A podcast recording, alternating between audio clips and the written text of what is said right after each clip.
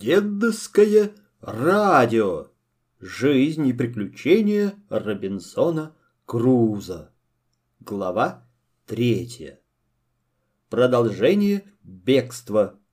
Пребывание на якоре вблизь берега земли, на которой водилось множество диких зверей.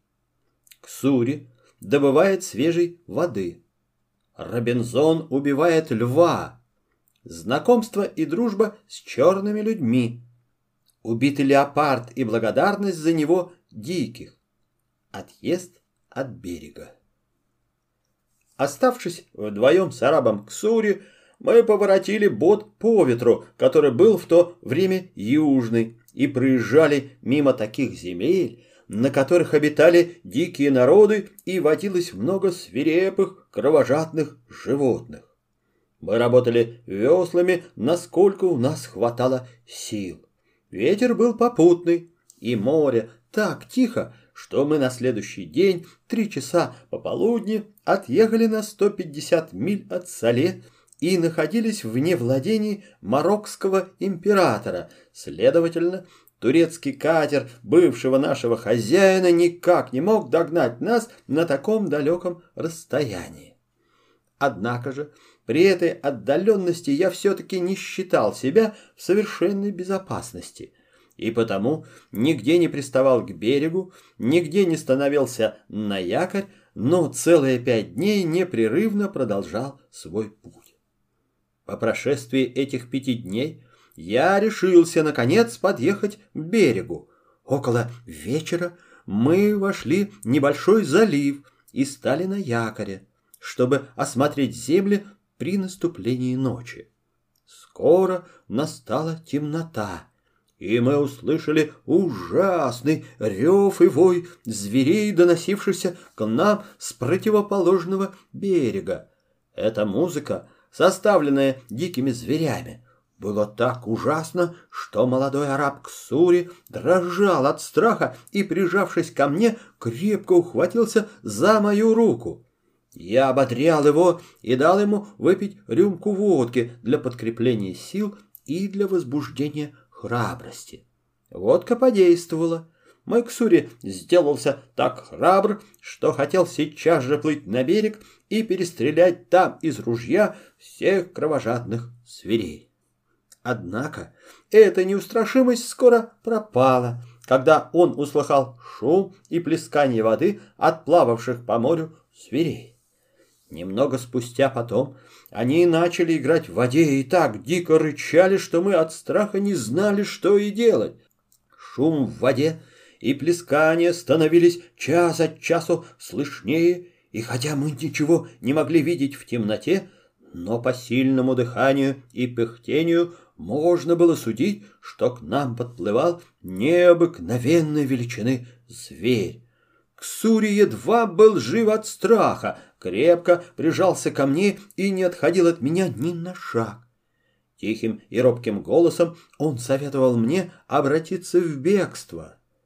«Этого не нужно делать», — сказал я ему, и, взявши ружье, выстрелил на удачу, направив дуло на то место, откуда происходил шум.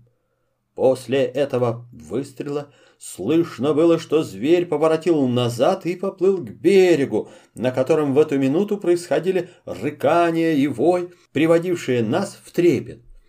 Как не опасно было нам высадиться на эту землю, в которой было такое множество странных зверей. Но мы должны были решиться на это опасное предприятие, потому что у нас совершенно не было свежей воды. Всю ночь мы провели без сна, а поутру рассуждали, что нам предпринять и как поступить, чтобы достать свежей воды. «Дай мне кружку», — говорил Ксури с детской откровенностью. «Я пойду один и принесу воды». «Почему же ты хочешь идти один?» — спросил я у него. «Пусть звери съедят меня одного, а ты оставайся в живых». Я сильно был тронут его чистосердечием и привязанностью ко мне, дал ему сухарей и рюмку водки, а потом, взяв с собой пружью и по большой кружке, мы отправились на землю. Я не отходил далеко от моего бота, боясь потерять его из виду. Но молодой Ксурю, которому водка придала много бодрости, побежал изо всех сил в одну длинную аллею и скоро скрылся из глаз моих. Не прошло пяти или шести минут, как я опять увидал Ксури, бегущего по аллее назад. Он бежал с такой быстротой, что я невольно подумал, не преследует ли его какой-нибудь дикарь или не гонится ли за ним зверь. Я поспешил к нему на помощь, но оказалось, что она была не нужна. Ксури подбежал ко мне с веселым лицом, в руках его было какое-то животное, застреленное им. Это животное очень походило на зайца, но только цвет шерсти светло-желтый и задние ноги несколько длиннее заячьих. Мы были оба рады этой добыче. Но вскоре еще несравненно более обрадовались, когда Ксури заметил на пути ручей прекрасной чистой воды. Я со слезами благодарил Бога, что без всякой опасности нашел желаемое. Запасшись достаточно свежей водой, мы отправились тотчас же на наш бот, потому что было неблагоразумно мешкать в таком месте, где, по-видимому, не было ни одной души человеческой и водилось множество диких зверей. Со мной не было никаких инструментов для узнания географической широты этого места, но по догадкам и соображениям заключил, что эта необитаемая земля лежит между владениями Марокского императора и Негрицию. Жителей на этой земле по ее неплодородию нет, она остается убежищем для львов, тигров и леопардов и никем не посещается, кроме арабов, которые иногда тысячами приезжают сюда на охоту. Впоследствии времени мы часто выходили на эту землю, но никогда на берегах ее не видали никаких следов человеческих. Однажды утром, став якорем недалеко от берега, мы увидели на нем огромной величины льва, который спал на песке под тенью дерев. «Ксури!» — сказал я, шутя молодому арабу.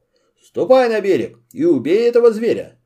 Вместо ответа, испугавшийся моего предложения, Ксури проворно убежал в каюту и спрятался там. Я зарядил три ружья двойными зарядами и, взяв одно из них, прицелился и выстрелил во льва. Пуля попала ему в правую лапу, которая покрывала его морду. Лев проснулся, страшно взревел от боли и стал осматривать свою простреленную лапу. Мой вторичный выстрел был гораздо удачливее.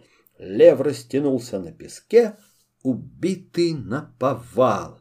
Ксури, увидавший убитого льва, очень расхрабрился и просил у меня позволения отправиться ему на берег и совершенно доконать льва, и, не дожидаясь моего дозволения ни минуты, схватил ружье, переправился на берег, приставил ружье к голове льва и выстрелил.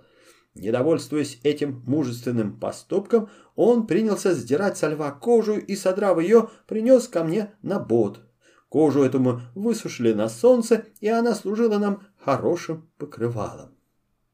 Спустя десять дней после этого происшествия мы увидели на берегу толпу черных людей, которые с великим любопытством смотрели на наш бот.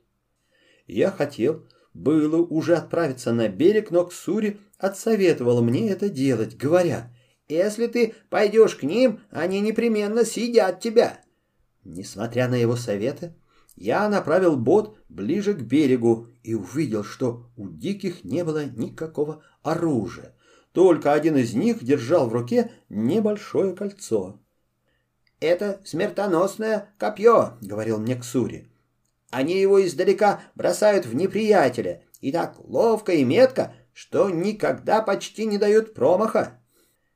Я объяснил диким знаками, чтобы они принесли нам чего-нибудь съестного. Они кивали мне головою, выражая этим, чтобы я погодил немного и подождал их возвращения. После сего дикие ушли и через полчаса возвратились, принеся с собою много разного сушеного мяса. Положив его на землю, дикие удалились в лес, вероятно, с тем намерением, чтобы мы без опасения взяли их подарок. Ксури тотчас бросился в воду, взошел на берег и, взяв с собой мясо, принес его ко мне. Дикие, увидев, что Ксури уже на боте, вышли опять из леса на прежнее место. Я благодарил их знаками, и они тем же способом выражали свое дружелюбие и расположение к нам. В это время вдруг показались наверху горы два огромные величины зверя. Они бежали с горы, как бы преследуя один другого. Безоружные, дикие, особливо женщины, со страхом и криками, все разбежались мгновенно. Остался один человек, именно тот самый, у которого было в руке кольцо. Я взял ружье и сразу выстрелил в одного из зверей, который был ко мне поближе. Другой же зверь поспешно убежал. Дикие так испугались выстрела, что попадали на землю и лежали несколько минут как полумертвые. Спустя немного времени они оправились от испуга, встали и боязливо подходили к берегу, куда приглашал их маханием руки. Как они обрадовались, увидя на воде кровь от убитого зверя. Они от благодарности и удовольствия поднимали к небу руки и кланялись мне, выражая знаками свою радость. Потом, мало-помалу, они осмелились достать зверя из воды, с великой радостью вытащили они его на берег и стали делить добычу. Обостренным колом прорвали они кожу и упрашивали меня знаками взять любую половину убитого зверя. Зверь этот был леопард. Я дружески отказался от этой части, пожелал взять себе только кожу, которую тотчас же и получил. В благодарность мне за мясо леопарда, составлявшее лакомое кушанье для диких, они нанесли мне множество разных съестных припасов, кореньев и зерен, которые очень походили на нашу рожь. Сверх этого они принесли нам свежей воды, и наполнил ею четыре больших бутылки. Снабдившись столь богатыми и разнообразными запасами, мы простились с нашими черными друзьями. Продолжение следует.